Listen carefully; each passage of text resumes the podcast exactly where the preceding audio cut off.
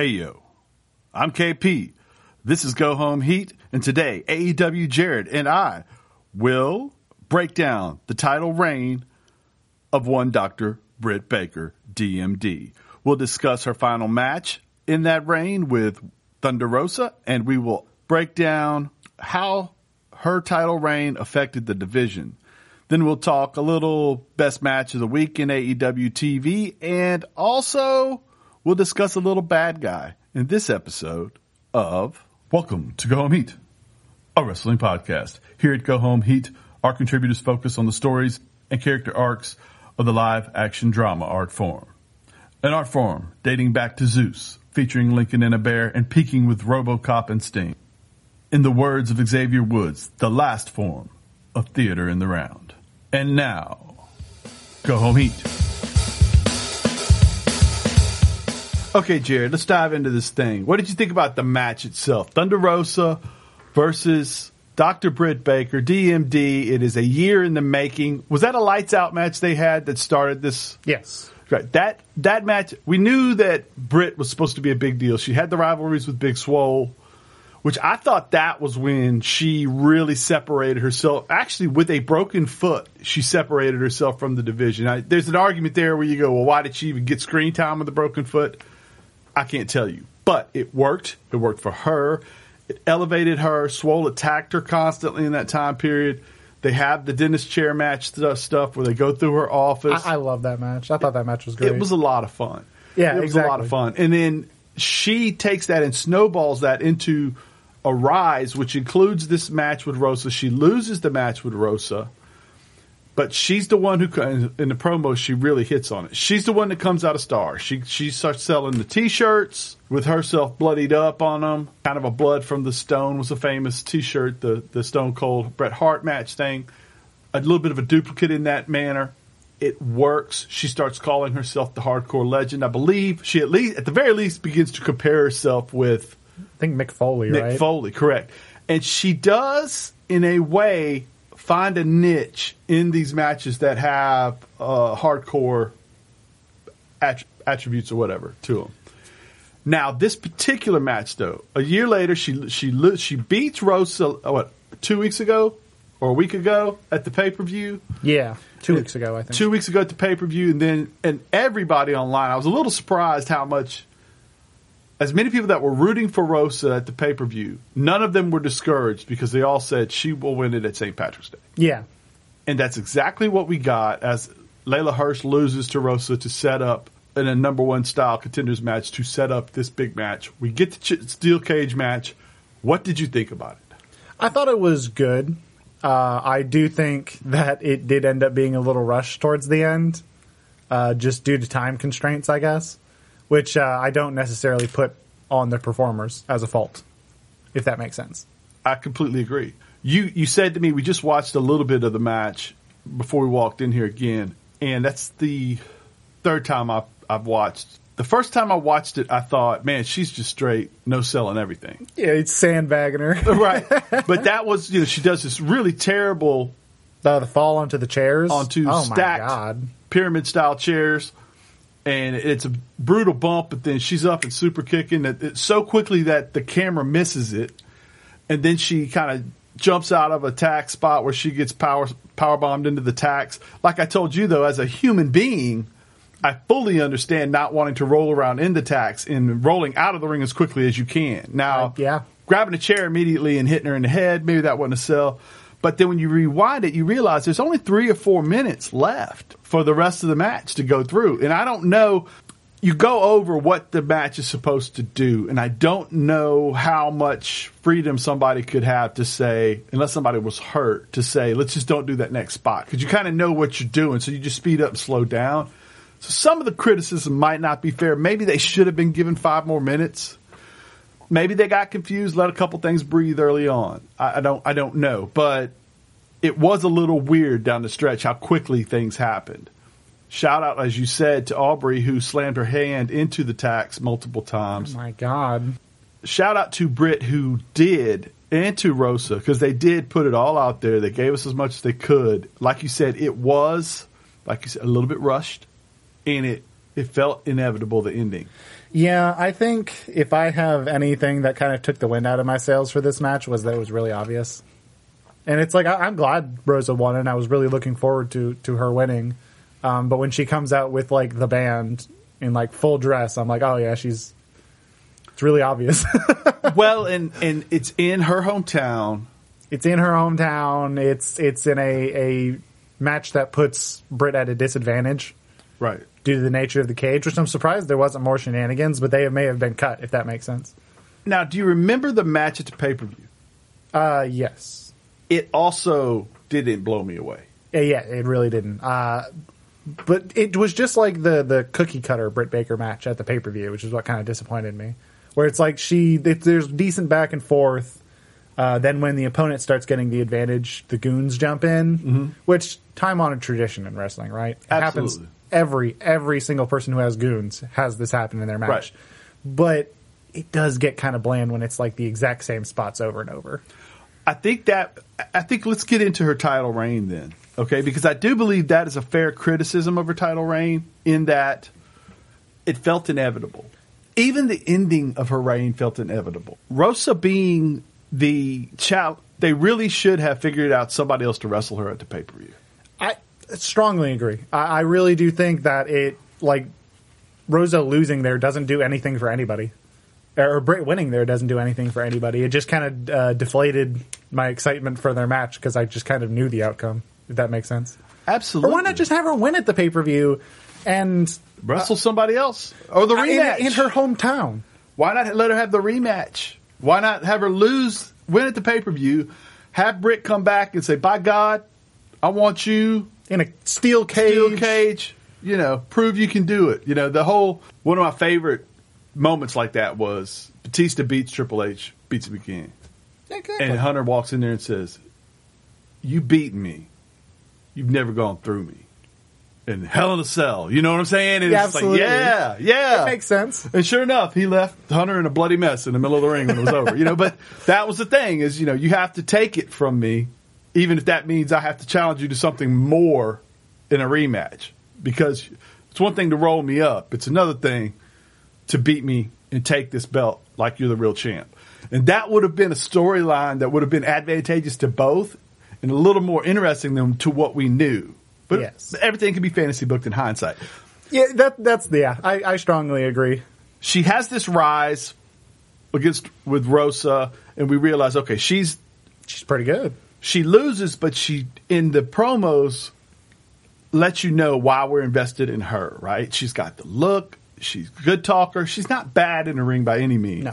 She's getting better all the time. And She then has steadily improved, even even now. Again, I, wasn't hu- th- hugely thrilled by these matches, but I still thought she did pretty good. Right. And she wins she wins over Shida, she gets the belt, and then that early run of title defenses is Nyla Rose, Red Velvet, Statlander, Ruby Soho. Yeah, those are it's a pretty good. I thought the Statlander match was really good. Yeah. I, liked the Nyla match. I really thought the back and forth on the mic with Ruby Soho was great. I agree. The match was good. Mm-hmm. Then the second half of that reign, as she gets she somewhere in there, she introduces Jamie Hayter, and that's when it really becomes inevitable, right? She Yes. just can't lose because now not only does she have Rebel to be the fool, but she's actually got a heater with her, and that's where you get the Anna Jay match, Ashley Ambrose, Abaddon, Tay Conti, Riho, Robyn Renegade in the two matches with Rosa. Now, I did think here's something I find interesting about her. Mm-hmm, mm-hmm. I love the Abaddon match. Yeah, absolutely. I I think that Britt and I, I criticisms of her that say she sandbags or she what or she has disinterest in matches, things like that that you'll see online. I don't know if that's completely fair, but I do believe that when there is a hardcore aspect to her matches, she's better. Yeah, And that's a lot of wrestlers that aren't great bell to bell. Also, though, she's really good when there's a story to be told in the match and she gets it. Like the Abaddon match, I'm supposed to be scared of that person because that person is freaking weird. I don't know what's going on there, whether she's possessed. demonic or just really weird, but either way, I don't want any part of that because that thing doesn't believe it can be beat. and, you know, and that was, it. she was great in that scenario Yeah, absolutely. if you give her something to sink her teeth in, I think it it brings out the character in her, and she's great in character. Yes, I strongly agree. When you put a strong character across from her, she really shines.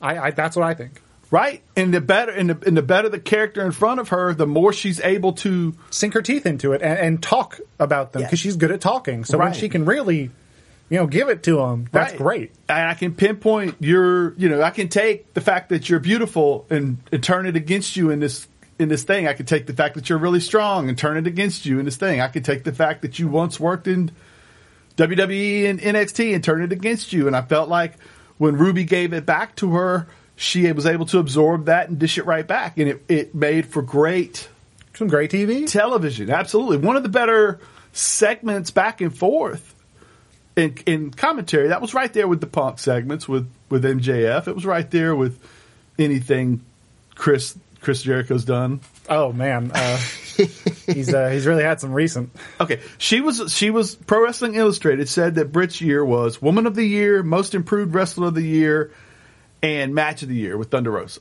I'd agree. I would Out think, of out of pretty much all the stuff I watched, especially over here in the states. right, and if you eliminate all WWE programming, which Pro Wrestling Illustrated does, Yes. I do agree with it. Now, I, I, I, to be fair, I don't watch enough of Stardom to be able to to say that stuff, right? But other than that, I feel like she did. Mickie James had a really neat run there in Impact that was very cool. Deonna Purrazzo had a great run as champion last year as well, but she wasn't. Britt, look, man, how do I put it? She's a better wrestler than Britt, but Britt's like the reactions she gets are huge. I'm watching this TV show on the Lakers, uh, Showtime era, Magic Johnson, and the argument between Jerry West and, and the guy who's buying the Lakers is that you know Sidney Moncrief is a better player than the Magic Johnson, and he's like, well, that's fine, but you're going to draft Magic. He didn't know Magic was going to be a top five player in the history of the league. What he did know was Magic had a huge smile, shared the ball, ran up and down the court, and played in a fast way that would make what he was purchasing must see television. He needed a star. Sidney was a great player, Hall of Fame player. Magic was a star. And that's what Britt Baker is. She's a star. When you see her, when there's a bunch of people walking around, your eyes gravitate to her. You can't help it. And, and that's not something. What is it? What's the Enzo Amore line? You can't teach that. You can't teach that. I sort of miss Enzo, but I don't like discussing it with people. yeah, I, I agree. so, what would you think about her title reign overall? Was she able to elevate the division? Yes. Oh yeah. I, I'd I'd say overall, yeah, she absolutely elevated the division. I'd say that's an easy yes. I would say, what about? I didn't think that the competitors that wrestled with her felt like legitimate threats. I agree with that though. Okay, but the odds did go there. But if you couple her title reign with the W with the TBS title reign and the fact that they had a tournament together, the women's division has been elevated. Yes. Jade Cargill is also a star. Your eyes gravitate to her. I, I, I look look at her. right. Uh, Well, if you put her and Britt side by side, I still my eyes will gravitate to Jade. It's true. You know, now if they start talking, Britt can even this out a little bit Oh yeah. but but there's no presence in women's wrestling right now like Jade Cargill. I mean, again, just she she's superhuman. Cut from granite, she isn't. now, When I say when they start talking, I'm not being critical. Jade can talk. J- yeah, yeah, yeah. She knows who she is on the mic. She works it. She knows who she is. In, she's not Deonna Purrazzo no. in the ring. She probably never will be. No. But she could be right now comparable to early Cena. And she absolutely looks like she has the. If you look at her body, you know she has a work ethic. Oh God, yeah. So she could wind up, and she's probably. I, I think she's got a high ceiling in the ring. Dude, she's been getting steadily better too. Well, they don't have her doing. We've said it before, but they don't have her doing the Goldberg matches. No. Britt's ability to make people look at the product in general, and ability to take seven minutes of every show, and, and force you and, and keep your eyes on it. And then Jade's ability to have these matches and be such a lightning rod for us to watch. The division has been elevated on her watch, I agree. regardless if you want to give her 100% credit or not. I, I, she's definitely part of it. A, a big part. Oh yeah. A huge part. Now, was there? What'd you think about the overall episode there? Uh, of Dynamite, it was Yeah. pretty good. I thought so too. What do you think? Do we need a trios championship? I, I think so, just because I really like trios matches. Like I, I don't know. I, I think having a a slightly lower title uh, to move stories forward with, I think would be helpful. Because there's certain groups of people that feel a little bit lost in the mix if they're not currently in a program. If that makes sense. Mhm. So like like Dark Order dudes should absolutely be having trios matches regularly. They're really entertaining. They're really talented. They would make fantastic champions. You know what I mean? Start out an episode of Dynamite with just a banger. A trios championship is a faction t- championship, Strong agree. and AEW's heavy on factions. We got the Red Dragon, Cole, Adam Page, Jurassic Express matchup, and it was good. I was blown away by how good Malachi ba- Malachi Ma- Malachi Black's crew wrestled together, and they had that that that home stretch Was incredible. It's all over Twitter. If you watch Dude, it rules. Fuego just just having a fantastic performance, and then all of a sudden the three guys, what is he calling them? Uh, House of Black. See, I was going to say Black Label Society, but I think that's a band. I, that is a band, yeah. Yeah, and they they rock, and so does the House of Black. Yes. let's pull it together. I'm like 100% certain there is a metal band called House of Black somewhere. I guarantee it. right. Also, Black Black Label Society should do an intro for. Dude, if you remember Code Orange's song for, he wasn't Malachi Black back then, but in But dude, NXT? We were there. We were at that show when Code Orange played in. It was hot. Dude, he had some killer matches. It was there, hot. But they did. He, he- I love that that theme song. No man is ever truly good. One of the best matches I've ever seen was a takeover with him and uh, Andrade. Uh, just unreal. Just an unreal quality I was match. just I love live. uh, ever seen live. oh, That's yeah. one of the top I've ever seen live. It was incredible. you were there for WrestleManias. Oh yeah. Some good ones too. Well, yeah, yeah, but man, I tell you, a lot of times WrestleManias don't have the. Work rate matches, I guess you could call them. Right, there's just so much going on. There's a lot going on. you know, it, but um, Snooki's there sometimes. The Rock is occasionally there. Johnny Knoxville. Johnny year. Knoxville, those uh, those SNL guys. They- that was so good and funny. One thing, one thing, one thing WrestleMania is not always about is wrestling. Yeah, It should be entertainment mania, Vince. You cut wrestling out of your name, Entertainment out, mania. out of your terminology. Ah, you know, how do you miss that boat? Entertainment mania, mania, mania, mania. Anyway, this is a variety show. yeah. Anyway, I really think they should have a trios title, and I, I, this week just really doubled down on that because they had two really good matchups there. You are listening to Go Home Heat, a wrestling podcast. Check out our friends at the Gin Project, the G-I-N-N project.com. Check out our friends at the Daily Smart, your one-stop shop for all things pro wrestling. And now, back to Go Home Heat. My match of the week, and I want to know what yours was in a second, was the match between Darby Allin and the Butcher. if I had to pick a match from the last week, Not I'd pick Butch. that.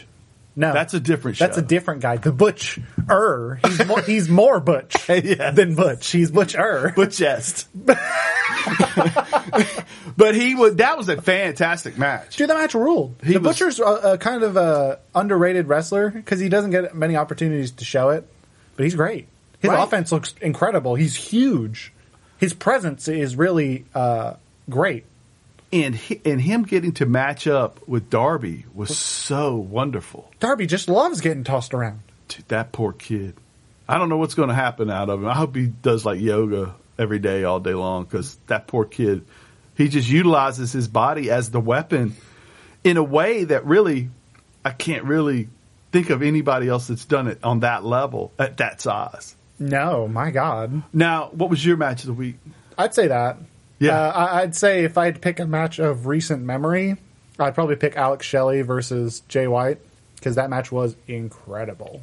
Right, and the promos coming out of that were really good too. Absolutely. Dude, it's just the whole you used to know me.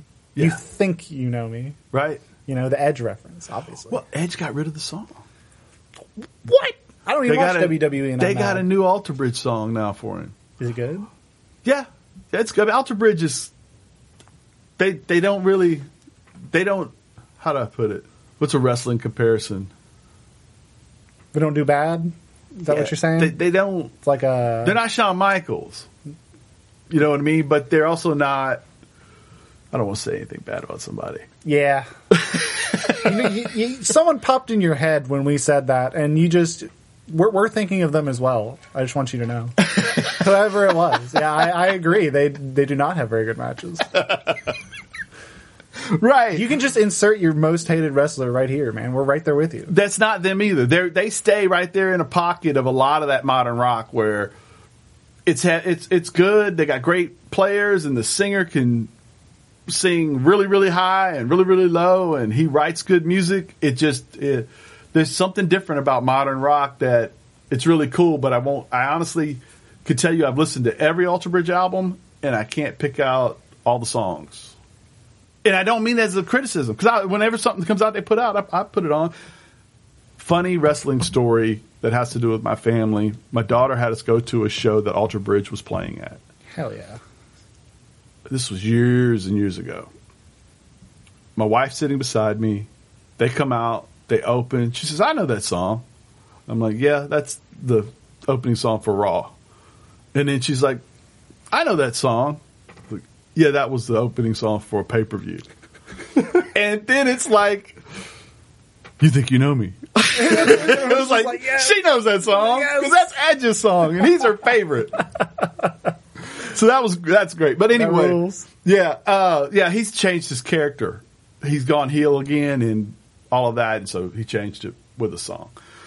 But back, I do to, like theme songs as like a, a reflection of character. I think that's very interesting. Well, and yeah, I think that's but- something you kind of only get in wrestling too. right. I think more media should have theme songs and like entrance music for for like villains and such. Yeah, like when the president's going out there to announce an initiative that he knows is unpopular. Oh yeah, it just it just hit the, The, the heel the Darth music. Vader march. And and we- then like and then like if uh, he's going to go do something that he knows is going to go over, he does the whole Luke Skywalker theme thing when they're coming out of it as they won. Yes. putting a medal on his neck at the end of Star Wars, all that. all right, man. Let's see what else can we. Uh, well, Scott Hall passed away. that sucks. It does, and I read something from Waltman saying that the pandemic may have given him a lot of trouble in trying to stay sober, that kind of thing, and that's sad because we know he had struggled with that. And I'm not diving into his personal life in a way that he hasn't shown us. The fact that he was willing to give us how much human he is, as all those DDP Y films and you know the spot on HBO where they talked about the three old men living together and trying to get through life together, him and Jake and all that.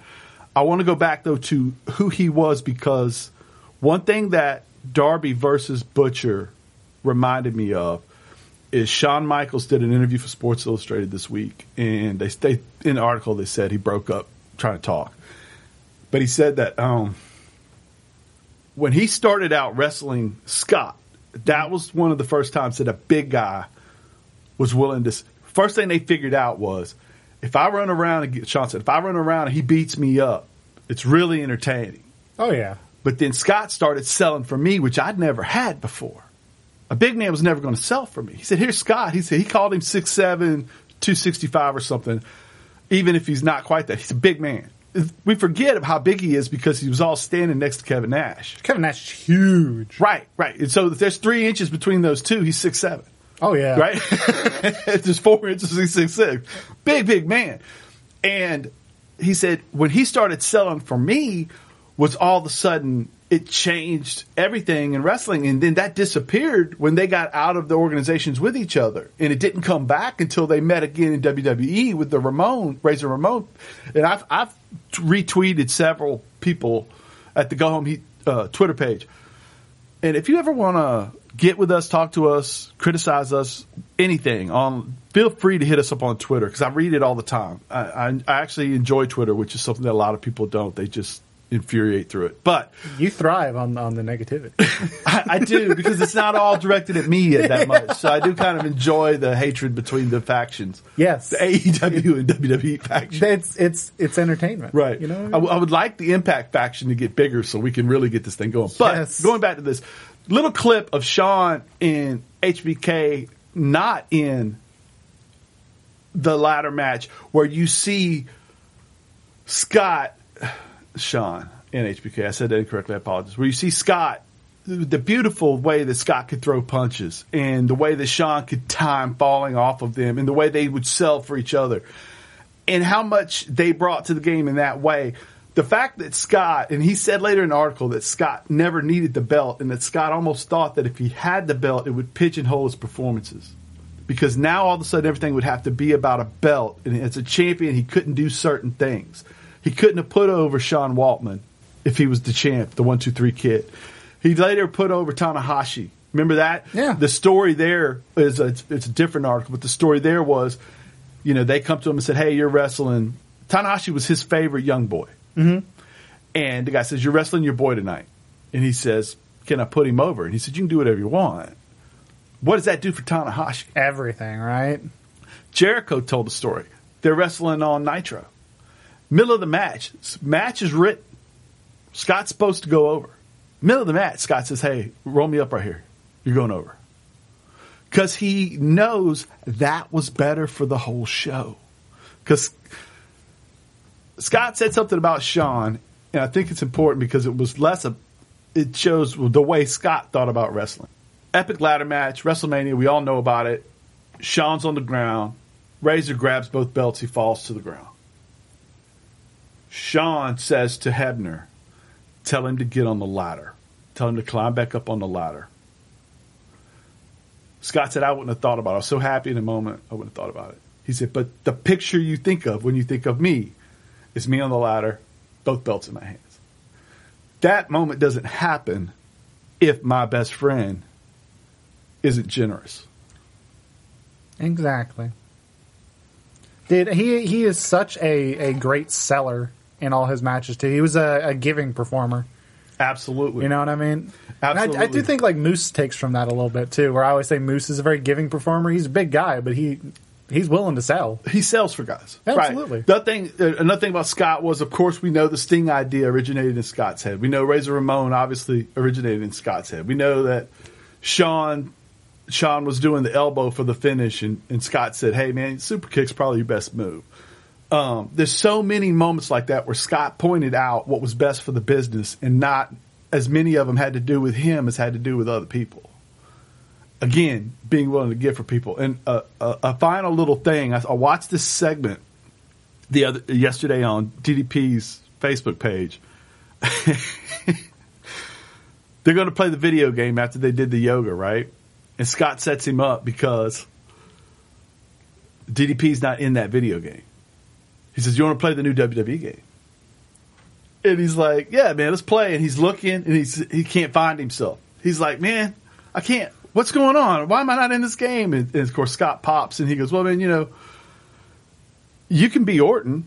I mean, he's got a cool finish." That's funny. R.I.P. Scott. R.I.P. Is that a wrap? That's a wrap. Hey man, thank you for hel- for being willing to come in here and do this thing with us. Thank you folks for listening to us. Check us out on the Twitter page. Check us out on the Facebook page. Uh, Go Home Heat One is, is the twi- the Twitter, and enjoy pro wrestling. Get into New Japan. Get into Impact. It's the last form of theater in the round, is what my man Xavier Woods tells you. Enjoy live action drama. Yes. Monday Night Nitro. Yes. Yes. Yes. Yes. Check out our friends at the Game Project. Check out our fr- uh, the G-I-N-N project.com. check out our friends at the Daily Sh- Daily Smart. Your one stop shop for all things pro wrestling. And Go home.